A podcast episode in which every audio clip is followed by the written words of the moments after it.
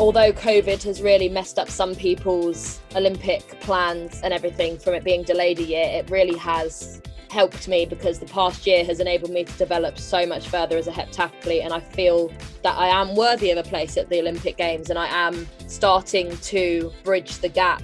I competed for GB 10 years in a row as a senior. I look back now, I think, my goodness, that's pretty good actually. But when you're in it, you don't appreciate it.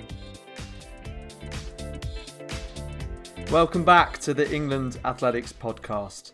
This episode features not only one of Britain's most exciting rising stars in Holly Mills, but also her coach, the Olympic sprinter and Commonwealth gold medalist Laura Turner Alleyne. Together, they look to have formed a great partnership. Holly, a previous winner of European and Commonwealth youth titles in the long jump, decided to take on the challenge of switching to the heptathlon in 2018. Three years later, the 21 year old is in contention to compete at the Olympic Games. So, lots of questions to ask. Why make the switch? How can it be approached physically and mentally from the perspective of coach and athlete? Our discussion started with me reminding them of Laura's post on social media about how the relationship began. Um, you said Holly decided to switch events to the heptathlon. She asked me to help her. From that moment, I watched her unrivaled focus, commitment, a desire to learn, and attention to detail around everything she does.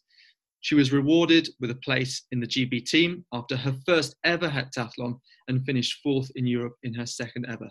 Keep an eye on this young lady, she's going places. Just take me back to that time when Holly came to you. You know, was there a knock on the door? What was that moment like when when she came to you? So I was sat at my dining room table, which is where I'm sat right now. This is weird.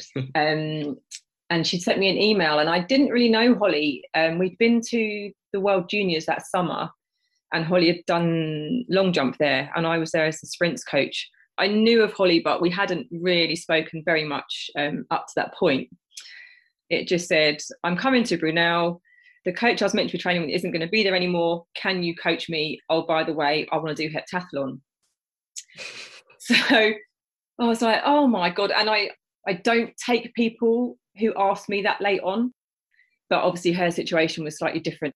Uh, I thought, oh, why not? Let's let's do it. And obviously I knew that she was a good athlete.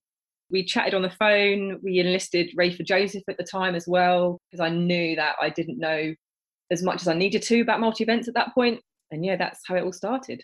Okay, really interesting. Holly, what was that like from your point of view?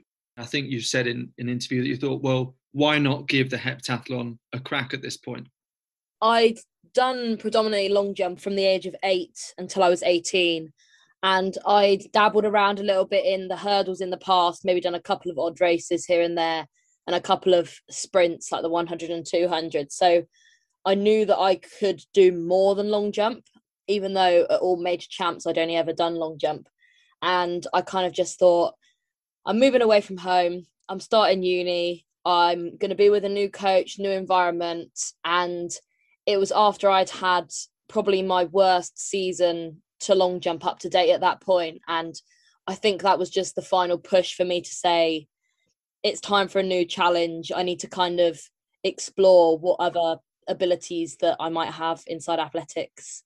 I'd say it was a pretty good decision on my part. So, yes, it was good it seems that way, doesn't it? I suppose, though, a poor season, as I think you put it, or bad season by your mm. standards, uh, isn't that bad a season yeah. because prior to that you had won the European um, Youth Championships, mm. which was in Georgia, and then you got to go to the Bahamas, which is something that most people in life would be very envious of you. You had a great grounding in, first of all, the long jump, and second of all, actually being on a stage where you had the opportunity to be part of teams and be successful. I was 16 when I went to the European Youth Champs, and I think at the time I wasn't pitted to even get a medal or let alone win it. So when I did win it, that obviously turned quite a bit of attention onto me for my youth career.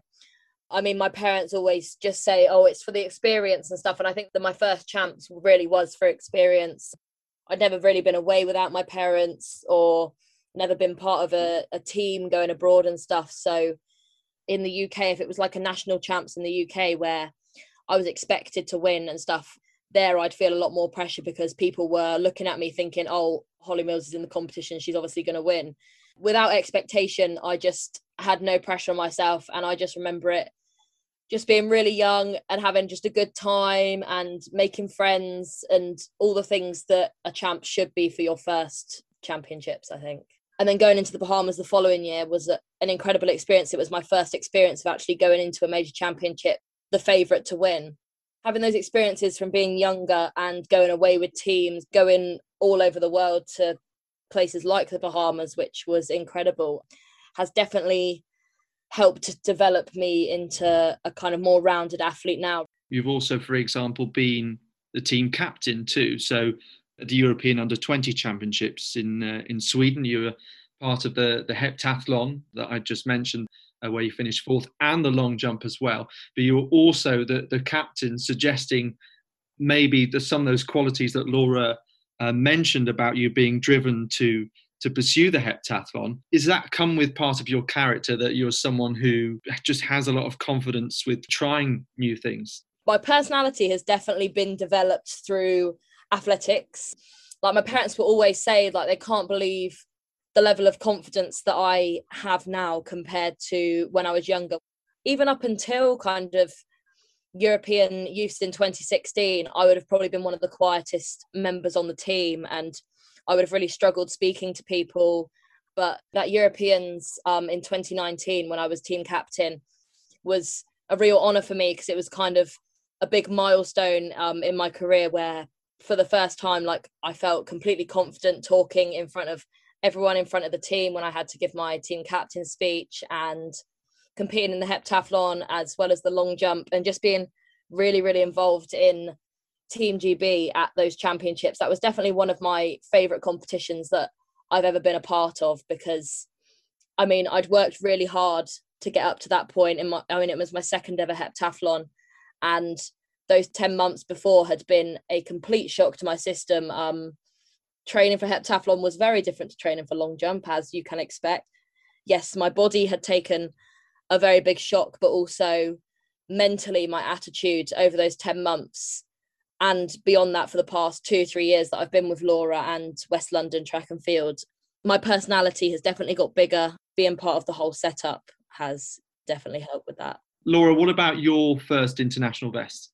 So mine was nowhere near as glamorous. Mine was 2002 it was a gb under 23 international.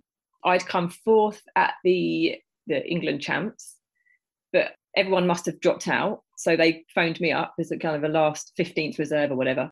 And it was in Cwmbran in Wales. And I probably said that wrong. In my first international, but I was 20 going on 21. So I was a little bit older when I got my first GB vest. What do you remember from that day coming away feeling? To be honest, I don't remember much from that first one. For me, I've always, I, am a very ambitious person and. You knew that was only the start? Yeah, I felt like I belong. I just felt like it wasn't a big deal. I was like, yep, this is the next thing on the, on the ladder kind of thing. This is the next step for me. The following year, I went to the European Under 23 Championships and I was taken again, I was like fifth or sixth in the relay squad.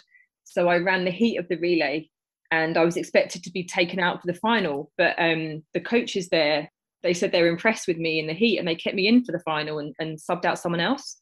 That was when I realised, oh, all right, I, I, think I could be all right at this. But it was the faith that those coaches, it was Clarence Callender and Donovan Reid, I'll give them a shout out. They were the they were the GB relay coaches and they really gave me my first break, I guess, and it grew from there for sure. What's the moment when you get the kit like wearing it for the first time, Great Britain kit? Do you remember that?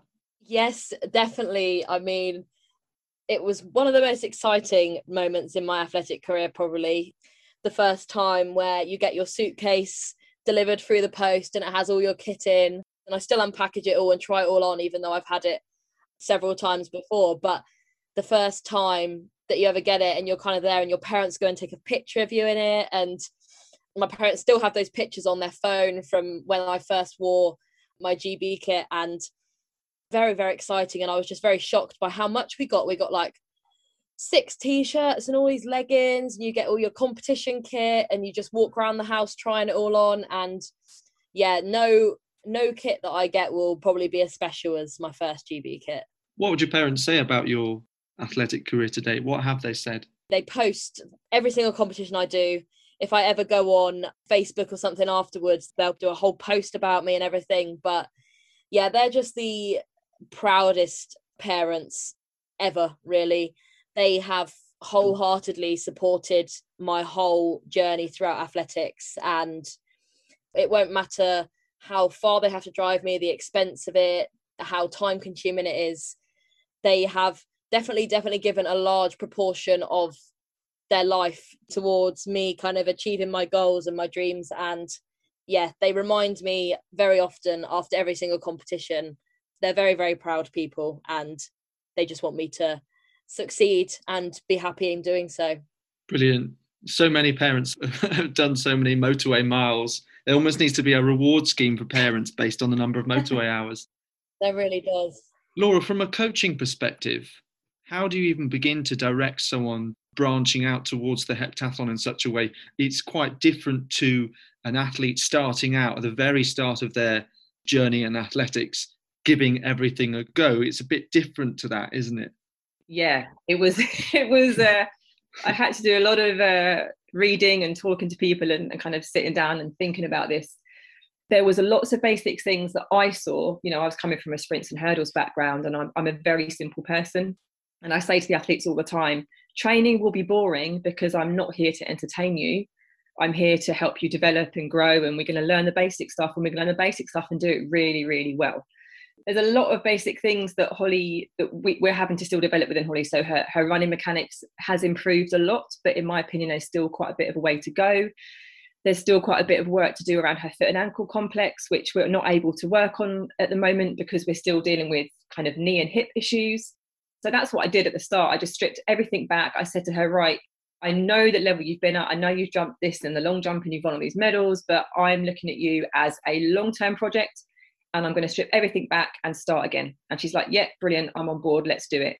Which, thank goodness, uh, she was. Otherwise, that would have been a difficult conversation. it's almost like I've entered a, a, sort of parents' evening end of term school report um, discussion. But I mean, there have been so many sort of eye-catching big improvements. One was in the shot put, where I think you you threw over 14 meters just days after going over 13 meters. I remember being at the British universities where I think you might have taken nearly a second off your best on your way to a medal in the sprint hurdles. And then it was the same. You, you got a personal best right from the start of the uh, heptathlon at those European under 20 championships. And I made the remark on commentary that perhaps Holly Mills is someone for whom just improvement is waiting to come because you're uh, training towards these events more than you ever have done before. You've got more focus on them before. So, what's that been like for you to continually improve?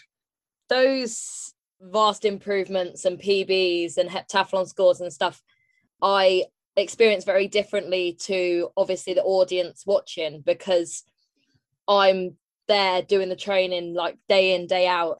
I see all of the really bad sessions, the really good sessions, and the tiny little increments that we improve by like day by day week by week and they're so so small but really really significant at the same time. So like you mentioned my shot put that's been really hard work. While it was a shock to everyone else because over last summer when we were in lockdown and the few competitions that we got to do i was only throwing mid 11s just creeping towards the 12 meters and then this year indoors I come out and throw 13 and then a week later 14 it wasn't too much of a shock because we knew the training that had gone into that and we knew week by week we'd put centimeter by centimeter on. So although it was a massive jump it was expected and unexpected at the same time. And i think that goes for everything that i'm doing with heptathlon with me and laura both know kind of what i'm capable of what our goals kind of are in each event for the season and stuff and we know that but we've just been chipping away at the same rock for so long and then all of a sudden you just get a massive crack and you break through. That's definitely something that i see happening in every single one of my events because sometimes i go backwards before i go forwards and sometimes i just have to chip away for a long time.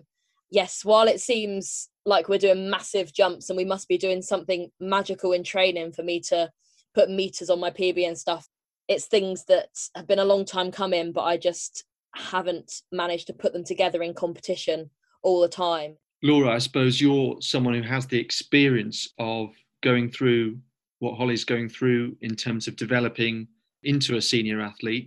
Pretty much everyone who's made that transition will tell you that progression won't always be linear. You won't always improve year by year. Holly mentioned when she was a long jumper, going from winning titles, maybe having a, a poor season.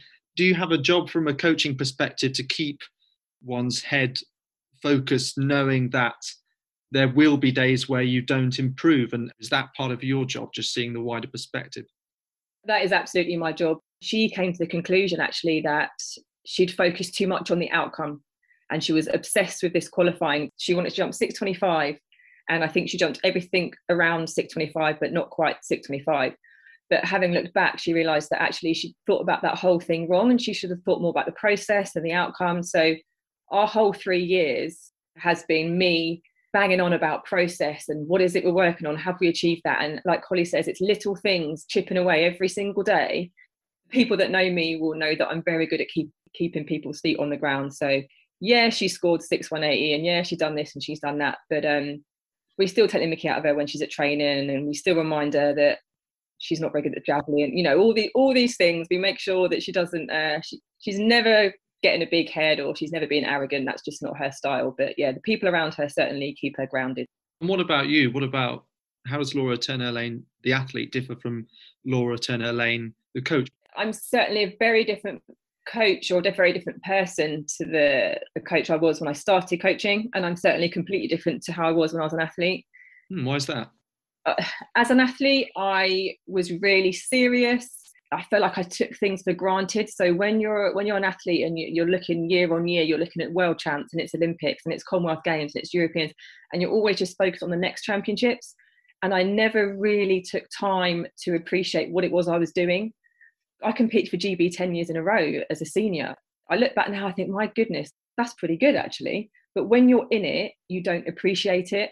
So, certainly, my job as a coach, I think, having had that experience as an athlete, I'm really keen to make sure that the athletes are being present and appreciating what they're doing at that moment in time. Yes, obviously we look into, you know, we've got targets and goals set for, for the future, but just making sure they appreciate and enjoy what they've got right now, because that's certainly something that I didn't do as an athlete. That's really interesting. Something else is is the fact that you are female athlete coach duo it was actually mentioned on uh, Twitter, tweet by the Female Coaching Network, that I think you were the first female coach selected to be on coaching team for British Athletics. I was actually out there as the, as the speed team coach with Benke Blomkvist, and then obviously personal coach to Holly. She was the only multi-eventer out there, so by default, I I was out there with her as well. I couldn't believe the stats, and we, we've gone back and checked um, the Female Coach Network because the lady that runs it, Vicky, she um she went back quite a few years and we got the stats from British Athletics. I think it's the first female team coach at a championships for British Athletics, so not at Olympic Games or Commonwealth Games. We've certainly had female coaches at Commonwealth Games. Mm. It's quite shocking, really. I, I am obviously happy that and honoured that they asked me to, to do the role, and I, I think I did it pretty well and I enjoyed it. But I look at it more as, as as a bit sad in a way that that is the case. But hopefully now that has been highlighted, there'll be many more female coaches out there who will get a chance to fulfil the same roles. Do you think it adds a, an extra affinity, Holly, having a, a female coach? I mean, mine and Laura's relationship is just really good anyway, and I don't know whether that's because we're both women and we can both relate to each other and we both hold the same kind of values. It's not the rarest thing in the world. But I mean, when we went to um, multi stars recently, of the 36 athletes that were there, I think Laura counted that there was only three or four female coaches, including herself, which obviously isn't much. So, especially in the multi events kind of arena, there aren't a great deal of female coaches. So, yes, for our partnership to be a female athlete, female coach is really nice. And it's taking steps in the right direction to kind of hopefully inspire other female coaches to take up coaching alone and multi events coaching to kind of push more females into coaching roles, really. What would make you proud if you're able to achieve something as a next step on the ladder in the next year or two? Because there there could be so many things at your at your fingertips. Clearly, you're someone who who has a, a wise head on young shoulders anyway. But what would you like to achieve? I mean, the short term for this year, as I'm sure many people are aware after I got the Olympic B standard qualifying, is definitely to qualify for the Olympic Games and be part of that team that goes to Tokyo. Although COVID has really messed up some people's Olympic plans and everything from it being delayed a year, it really has helped me because the past year has enabled me to develop so much further as a heptathlete and I feel that I am worthy of a place at the Olympic Games and I am starting to bridge the gap between novice heptathlete and kind of getting up towards being more of an elite at heptathlete. Obviously, I still have a long way to go, but this year's definitely feels like it's the first time where I'm stepping on the stage and I'm like, okay, I'm starting to arrive now and people are starting to appreciate that I am a heptathlete. So to get onto the Olympic team as a heptathlete, which would be probably my fifth heptathlon ever, would be an incredible achievement. Definitely that is my aim for this year. Excitement is building for the Commonwealth Games as well. That could be on the horizons, a, a great stepping stone for well, Niamh Emerson winning a medal and growing through that. It would be, I suppose, maybe your first major home championships mm. as well. It couldn't be more perfect, really. The Commonwealth Games being in Birmingham next year, it would be an absolutely incredible experience to be able to compete in front of a home crowd. And yeah, I would just absolutely love to do that. It probably will be one of the only championships that will be in front of a home crowd in my athletic career. Yeah, it would just be crazy to do that. It would be really, really exciting. Brilliant well done to both of you for everything you've achieved so far in the sport. Look forward to to more of it this year, Olympics or otherwise. Thank you. Thank you very much. Well, good luck to Holly and Laura for this year. Certainly in the mix for Olympic qualification, following Holly's recent 6,180 point score in Italy that was mentioned there. And just to explain that there are 24 Olympic heptathlon places, 6,420 points is the World Athletics qualifying standard, the so called A standard, if you like, obtained by the likes of Katarina Johnson Thompson, the world champion. Outside of that, being high enough in the world rankings is important. Holly has done enough to be considered for selection by British Athletics, and if she can achieve another big performance to boost her place up the rankings, even better. As for the Commonwealth Games selection policy, well, more details have recently been announced by England Athletics, and our team leader for the Games, Kelly Sotherton, has been going through some of the basics with Rob Walker. So the qualification period is from the 1st of January 2021 to the 12th of June 2022. So does that mean that the team is chosen on the 13th of June? So what will happen is after the 12th of June, on the 13th of June, a selection panel will convene and we'll look at everybody who's qualified in within that period of hitting the standard, and then we will then nominate a team to Commonwealth Games England on that day. So, how long after that will successful athletes actually be told they are definitively part of the England team for the Commonwealth Games? So, the process is we will advise athletes by uh, the 14th of June that they've been nominated to Commonwealth Games England for selection. And then we have an appeals process in between that and by the 21st of June of 2022 is when we will ratify the team for nomination to Commonwealth Games England. And after ratification from Commonwealth Games England, then the team will be announced when England Athletics and Commonwealth Games England decide. So probably within that week. Some of the best races I've commentated on at the Com Games involve the para athletes. Uh, what's the selection procedure for them? So there's something different with the para athletics events. Their qualification period opens on the 31st of December 2020 and it closes on the 31st of December 2021. The difference is, is they have an invitation from the Commonwealth Games Federation, which will come through in January, February of 2022. And from then on, we will accept every invitation that the Commonwealth Games Federation sends us. So does that mean then that para athletes would definitively know probably by the end of Feb in 22? Yeah, so we're hoping to inform every para athlete by the end of February of 2022. So they'll have a lot more time to prepare, which is brilliant and it's advantageous for them and us, obviously. So we can work with them those six months leading into the game. So yeah, they will get to be the first team um, members of Team England for track and field. Okay, so we know that there isn't a specific one off trial event for athletes for anything other than the marathon, which we'll come on to in a moment. So, how do they qualify? So, England Athletics has set a number of standards for every event that will be at the Games. It's important that the athletes get as many standards as possible. Um, there's lots of different factors how we'll select an athlete. They'll be based upon Commonwealth Games ranking at the time of selection, which is the 13th of June 2022. It'll also look at their consistency performances and their head-to-heads against other athletes in their event. Um, and there's also other factors that may come into play.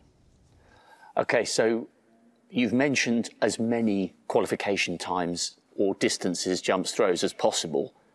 How many to, to be on the table for selection? Is it two? Is it four? Or is it just as many as possible? What's the minimum number? In an ideal world, we want athletes to qualify every time they step on the track.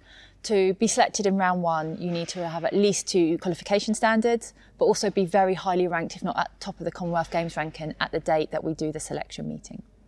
Okay, that all seems pretty clear and straightforward for the track and field athletes. So, what about the, the stamina boys and girls then? How do the marathon runners make it? We thought it was really important that we give the marathon runners the most time to prepare. So, we're going to hold a trial event at the London Marathon on the 24th of April 2022, where the first man and first woman in the elite races will automatically be selected for Team England. Okay, what happens then, for instance, if an athlete runs an absolute blinder in this forthcoming autumn's London Marathon, but is injured for some reason for April 2022. Will their London Marathon from this year count for qualification in 2022?